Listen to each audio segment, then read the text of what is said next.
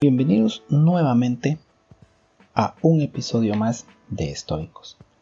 Hoy estaremos hablando de cómo inició la filosofía estoica. Bien, para ello vamos a hablar del fundador de la escuela estoica. Su nombre es Zenón de Sitio.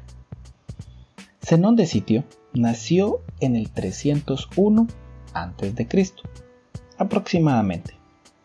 Nació en un núcleo familiar tanto estable emocionalmente como económico.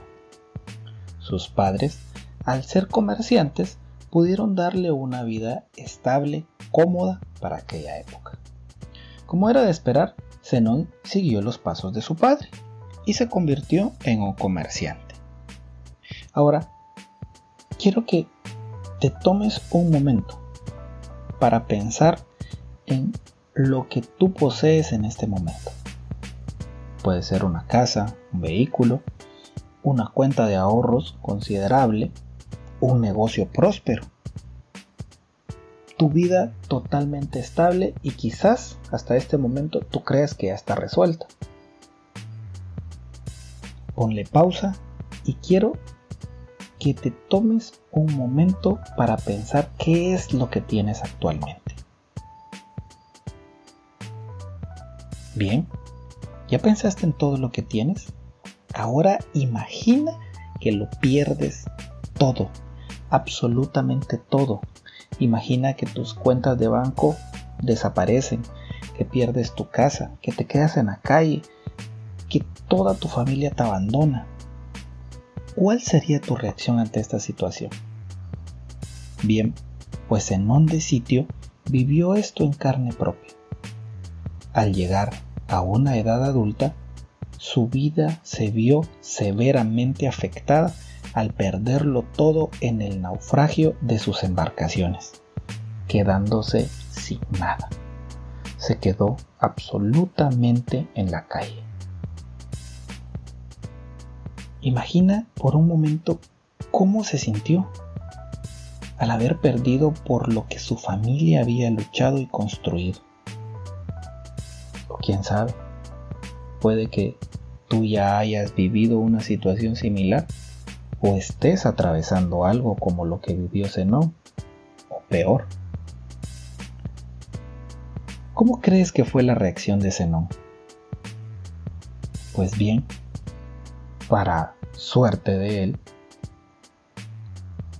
él vivió en un periodo que se conoció como helenístico. En esta época, tú podías tener acceso a los escritos de los grandes pensadores. Fue una época en la que se estudiaba mucho el crecimiento personal. Muy curioso porque hoy en día pues también tenemos acceso a la información de una forma muy sencilla. Prácticamente tenemos acceso a casi cualquier información en la palma de nuestra mano.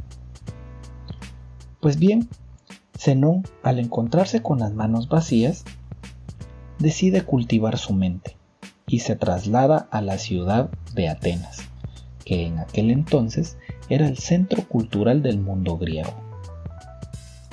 Estando ya en Atenas, empieza a seguir la escuela filosófica de Sócrates, siguiendo o inclinándose más por el pensamiento cínico, se hizo muy cercano a Crates de Tebas para aprender más sobre esta corriente filosófica.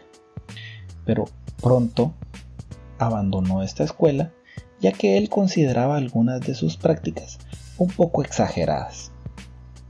Tras abandonar la escuela cínica, se centró en la escuela platónica y la escuela aristotélica.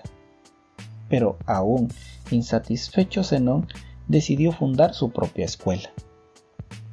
Al iniciar su escuela, Zenón empezó a ser llamado Zenón el Estoico, debido a que él enseñaba en un área de la plaza pública muy similar a un pórtico o una entrada, a la cual se le llamaba estoa.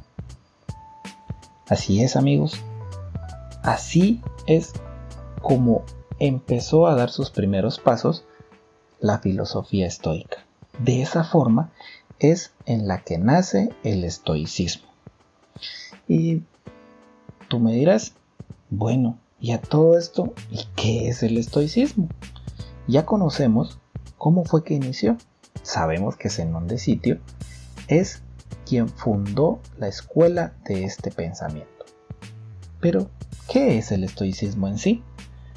Te lo voy a explicar de una forma bastante resumida.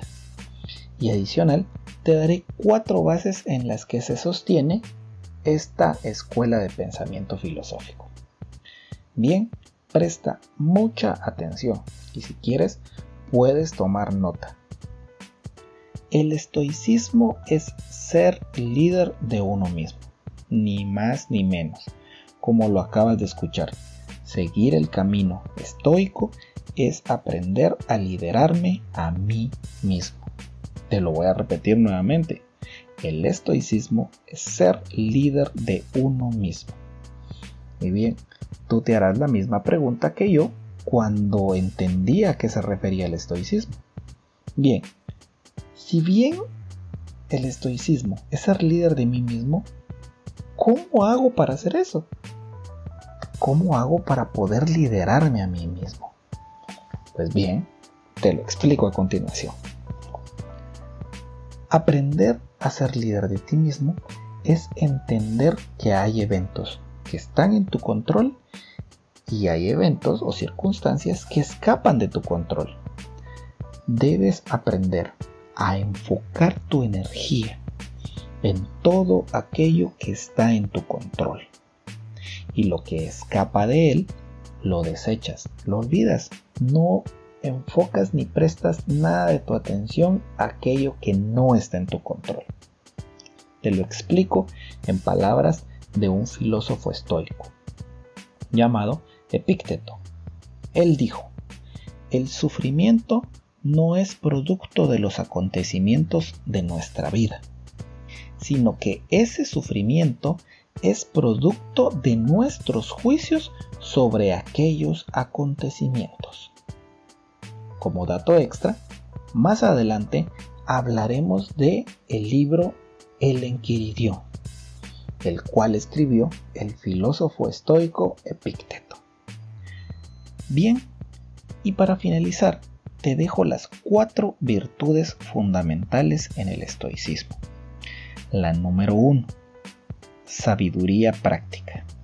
Es la capacidad de enfrentarse a situaciones complejas de una manera lógica, fundamentada y tranquila. Número 2. Temperancia. Es el ejercicio del autocontrol y la moderación en todos los aspectos de la vida. Número 3. Justicia.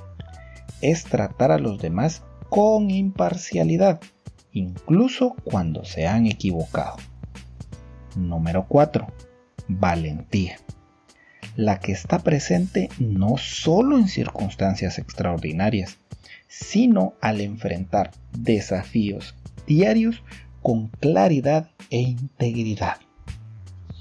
Bien amigos, Acá les acabo de exponer de forma muy práctica y sencilla cómo fue que inició el estoicismo, qué es y en qué se enfoca y cuatro virtudes bajo las cuales se rige esta escuela de pensamiento. Recuerda que tú debes enfocarte en aquello que está en tu control ¿Y qué es aquello que está en tu control? Pues la forma en que reaccionas ante las circunstancias. Como lo decía el filósofo Epícteto en la frase que hace un momento analizamos. Bien, entonces recuerda que la filosofía estoica se enfoca en una mejora personal.